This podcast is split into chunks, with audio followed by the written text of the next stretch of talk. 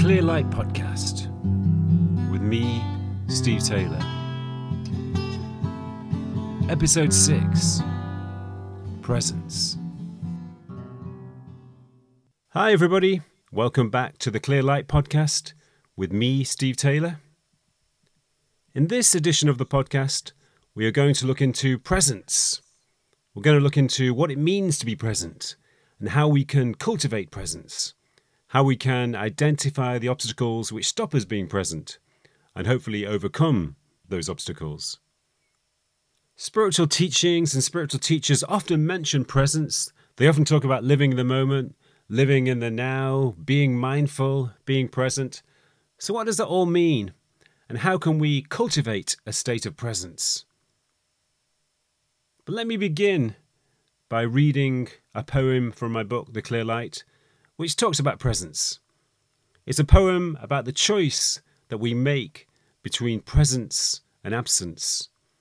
It's a poem about the two worlds we can live in the world of presence or the world of absence. And it's called The Two Worlds.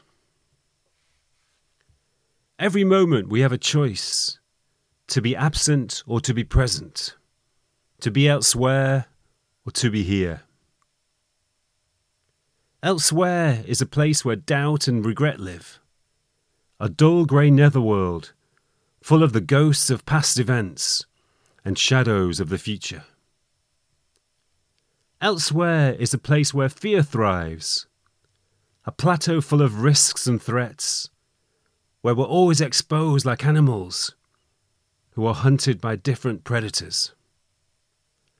Elsewhere is the place where desires grow a desert full of mirages that tempt us with ambitions that can't fulfill us, and pleasures that can't satisfy us, and leave us gasping and panting with a thirst that can't be quenched.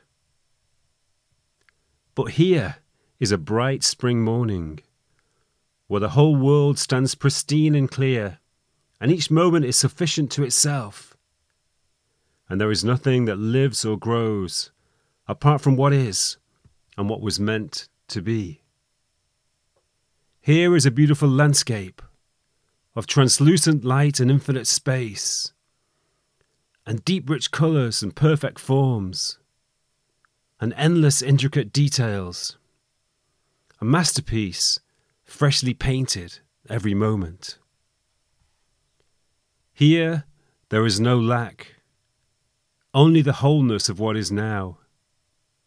Here there is no doubt, only the certainty of now. Here there is no complexity, only the simple truth of now. So, why choose absence when we can be present? Why be elsewhere when we can be here? In a sense, that poem describes what we're going to look at in this podcast why we so often make a choice not to be present, why we choose absence rather than presence. Why do we give our attention to activities and entertainments all the time when we could give our attention to our present moment experience? That's essentially what presence is giving your attention to your present moment experience, opening up your awareness to your experience in the here and now whether it's the natural phenomena around you, and whether it's the feelings within your body and within your own consciousness. And if you think about it, life only ever takes place in the present moment. The future and the past don't really exist. The future is just anticipation, it's just thoughts in your mind about what may happen or what may not happen. And the past is just memory Maybe there are some recordings of the past, some photos or video recordings, but essentially, the past is just a memory. So even when you think about the future or the past, you're still in the present. Life always takes place only in the present moment.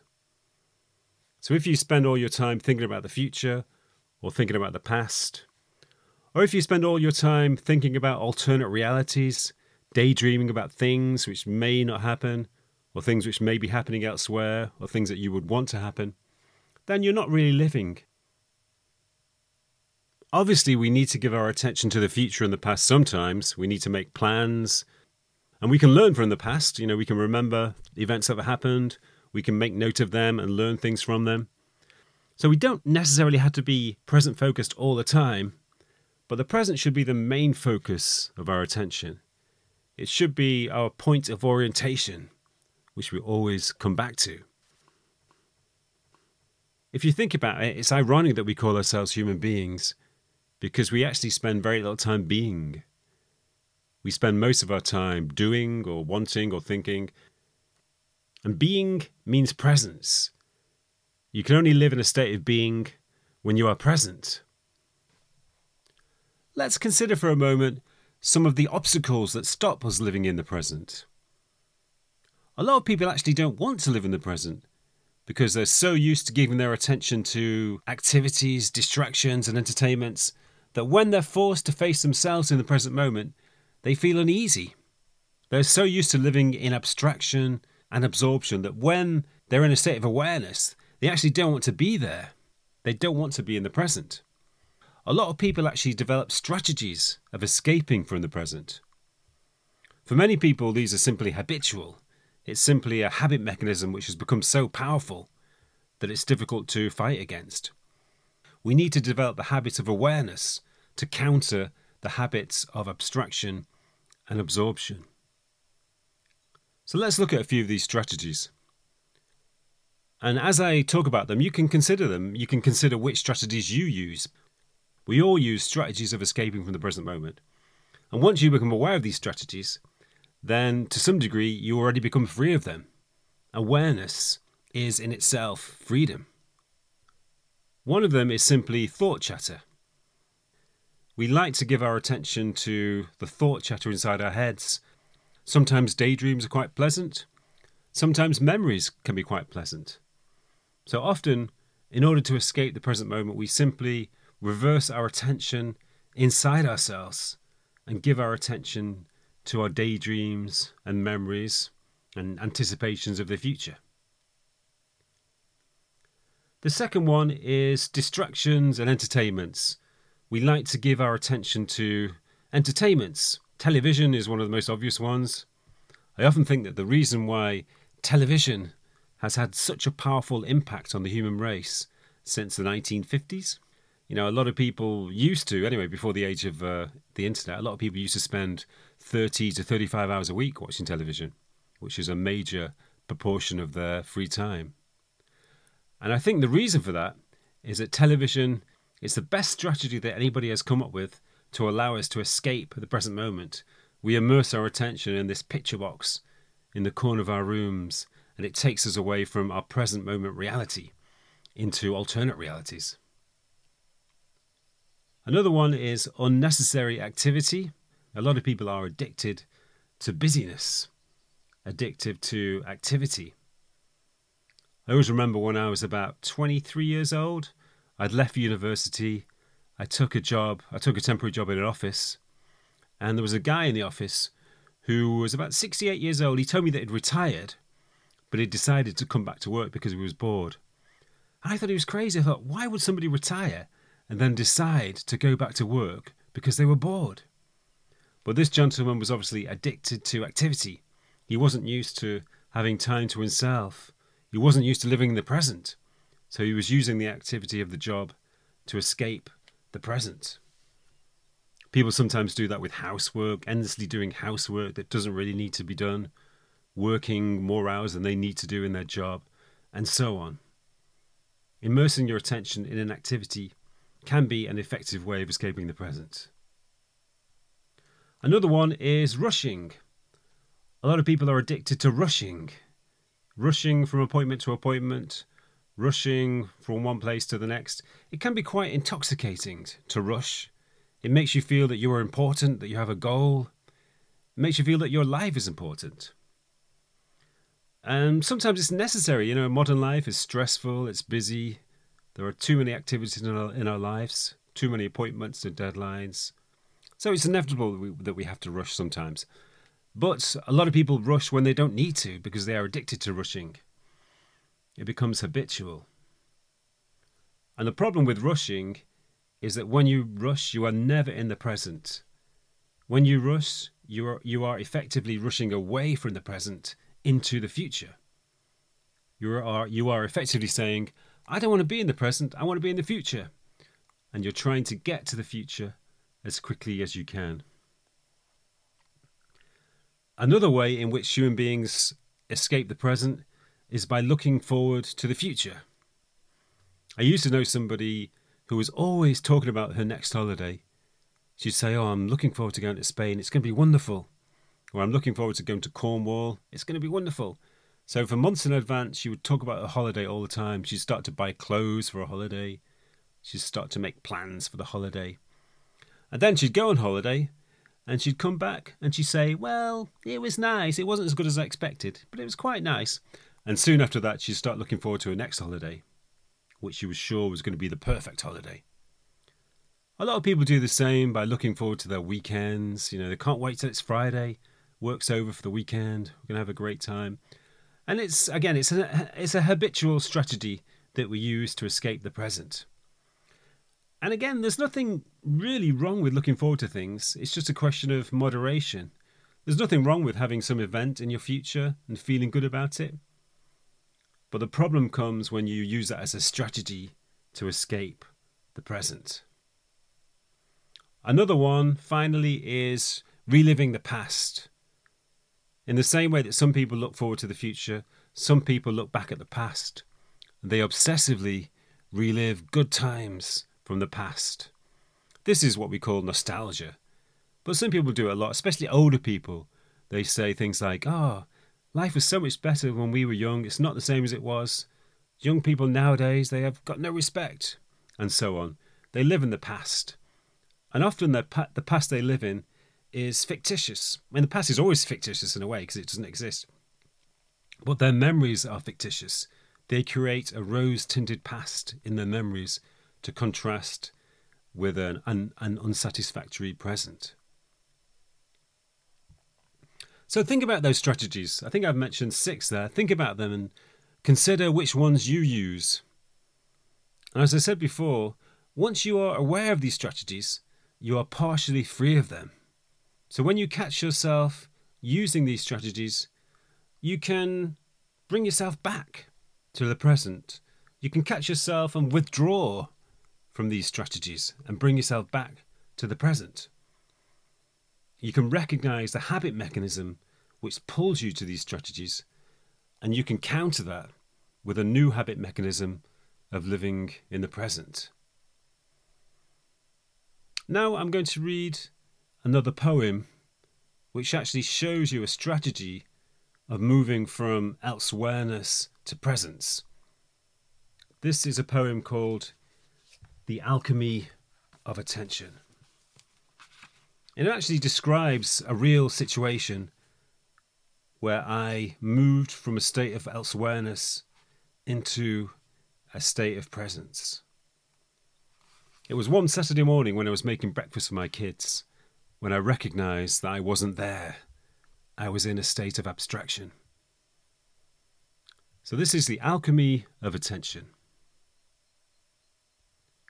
When a mist of multiplying thoughts fills your mind, associations spinning endlessly, images jostling and memories whirling, free falling through your inner space, you can always bring yourself back to now.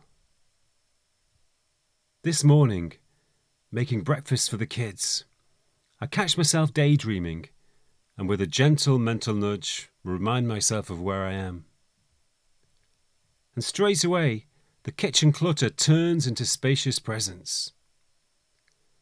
A mosaic of sunlit squares across the floor, fading and brightening with the passing clouds. The metal rims of stools firing sparks. Steam curls floating over cups, reflecting silver spoons. The perfect stillness of spilt coffee grains. The gaudy yellow and blue of detergent bottles and the window smudges exposed by sun. Everything perfectly still and real. Everything perfectly itself. Attention is an alchemy that turns dullness to beauty and anxiety to ease. So, whenever you catch yourself in a state of elsewhereness, in a state of abstraction or absorption, give yourself a gentle mental nudge back into the present, just like I described in that poem. Become aware of the reality of the phenomena around you. Be aware of the objects around you. Be aware of the natural phenomena around you the trees, the sky, the flowers, the plants. And be aware of your own feelings, your own sensations in the present moment. Bring yourself back to the present with a gentle mental nudge. And the more you do that, the more habitual it will become until the habit of awareness will become stronger and it will overtake the habits of abstraction and absorption. Let's practice that now. I'm going to guide you through a practical meditation, a kind of mindfulness exercise. And it involves practicing awareness through different senses. So let's begin with the sense of smell. Just become aware of your nose. Become aware of your breath entering your nose. And as you breathe in, just be aware of any smells, any aromas that enter your nose with your breath. Just bring all your attention, all your awareness to your sense of smell.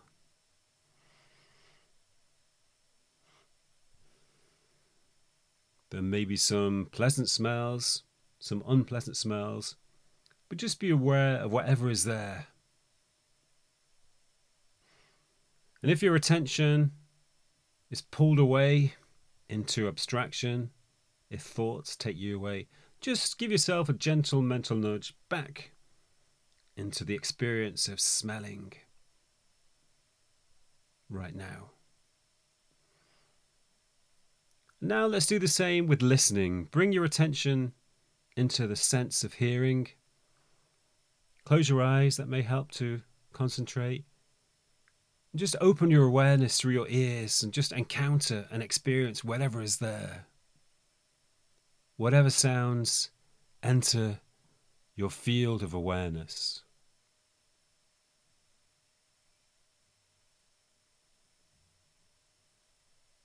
Again, there may be pleasant sounds, there may be some unpleasant sounds, but just allow them to enter your awareness.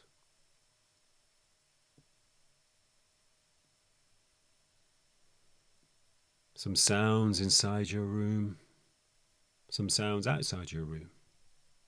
Whatever is there.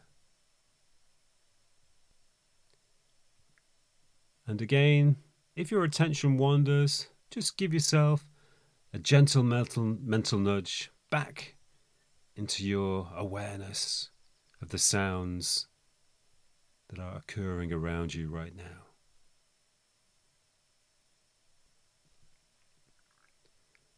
Now let's move on to the sense of seeing. Open your eyes and gently look around you, just taking in the reality of all of the objects around you all of the objects inside your room. Just gently survey them, allowing their reality to enter your awareness. Don't label them. Don't conceptualize them. Just allow them to be as they are and give them your full attention. Any sights outside your window, too? any natural phenomena you can see, just see them as they are in their isness. Just allow them to enter your field of awareness.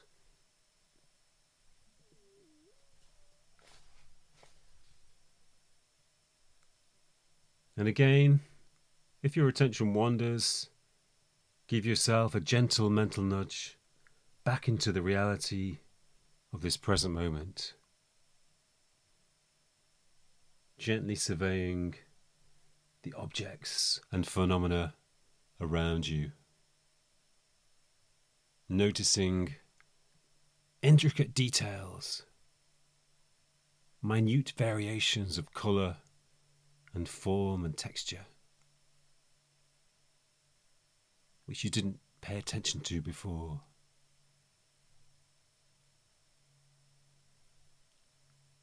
Now let's switch to the sense of touch and the sense of feeling. Just gently touch the objects around you. Just feel their texture. Feel their smoothness or, or roughness without any labels or language or conceptualizing.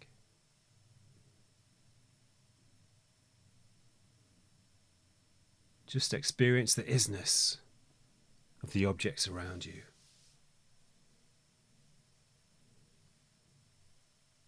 You can do the same with your own skin. Feel the texture of your skin. Feel your hair, your face. Just feel and gently touch the textures. Giving your whole awareness to the sense of touch and feeling.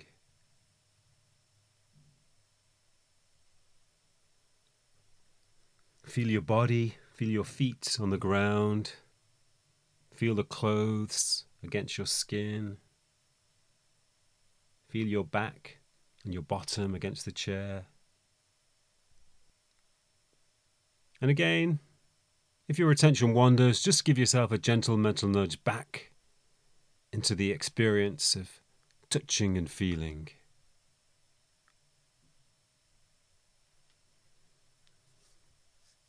And now let's shift to our minds. Let's be aware of any mental phenomena. Just bring your attention into your own mental space and just observe your own mind in the same way as the other senses.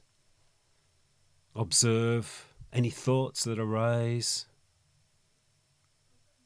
watching your thoughts as if they are a stream passing by. As if you're sitting on a riverbank, watching your thoughts pass by in a stream.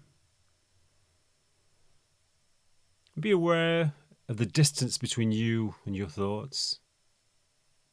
Be aware that you are the observer of your thoughts.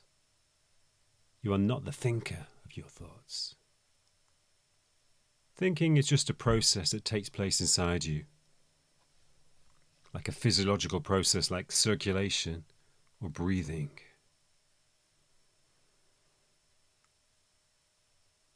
Just watch any thoughts and sensations and any impressions coming and going like a stream passing by.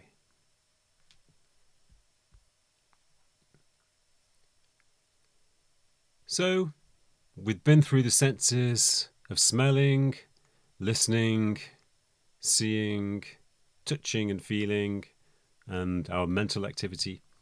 Let's see if we can now become aware of all of them at the same time. All of those senses at the same time, plus any mental activity. So let's just open our awareness to our experience right now in every direction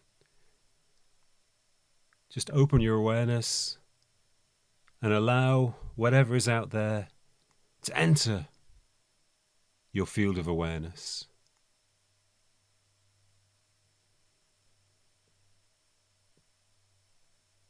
And just hold your awareness in the reality of your experience of now.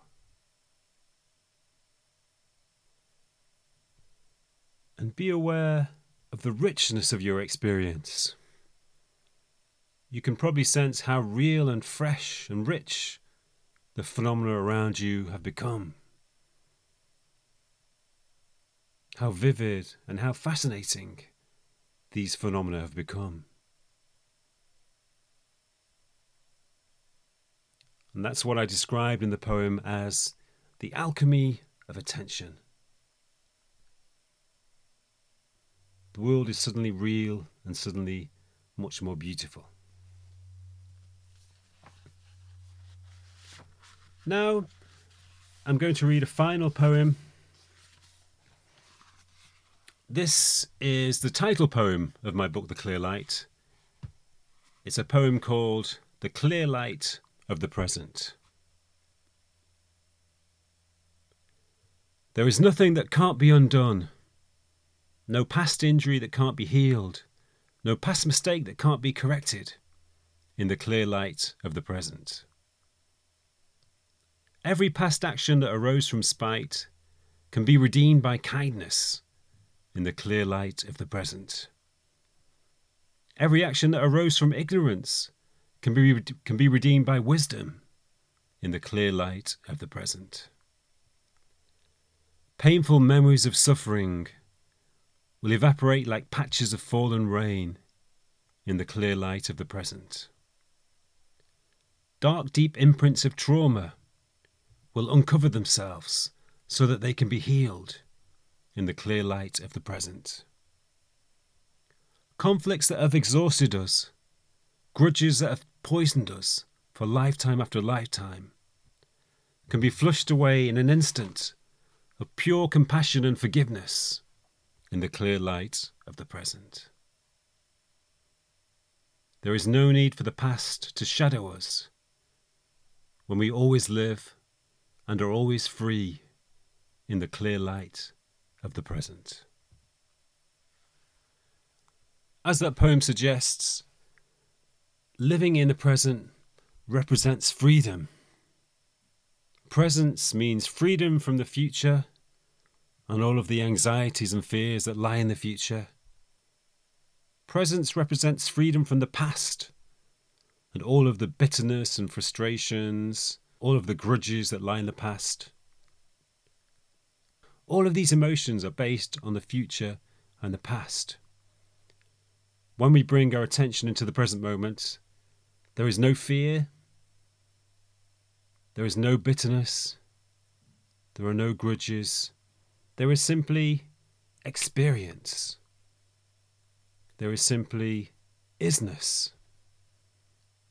It's always a sensation of well being. I think that's because the present is our home. When we live in the future and the past, we move away from our home.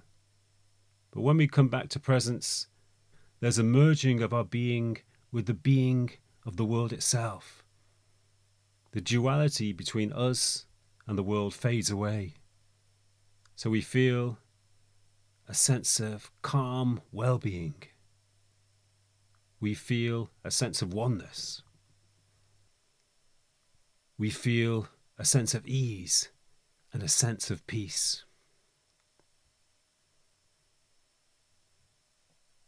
Thanks, everybody. You've been listening to the Clear Light podcast with me, Steve Taylor.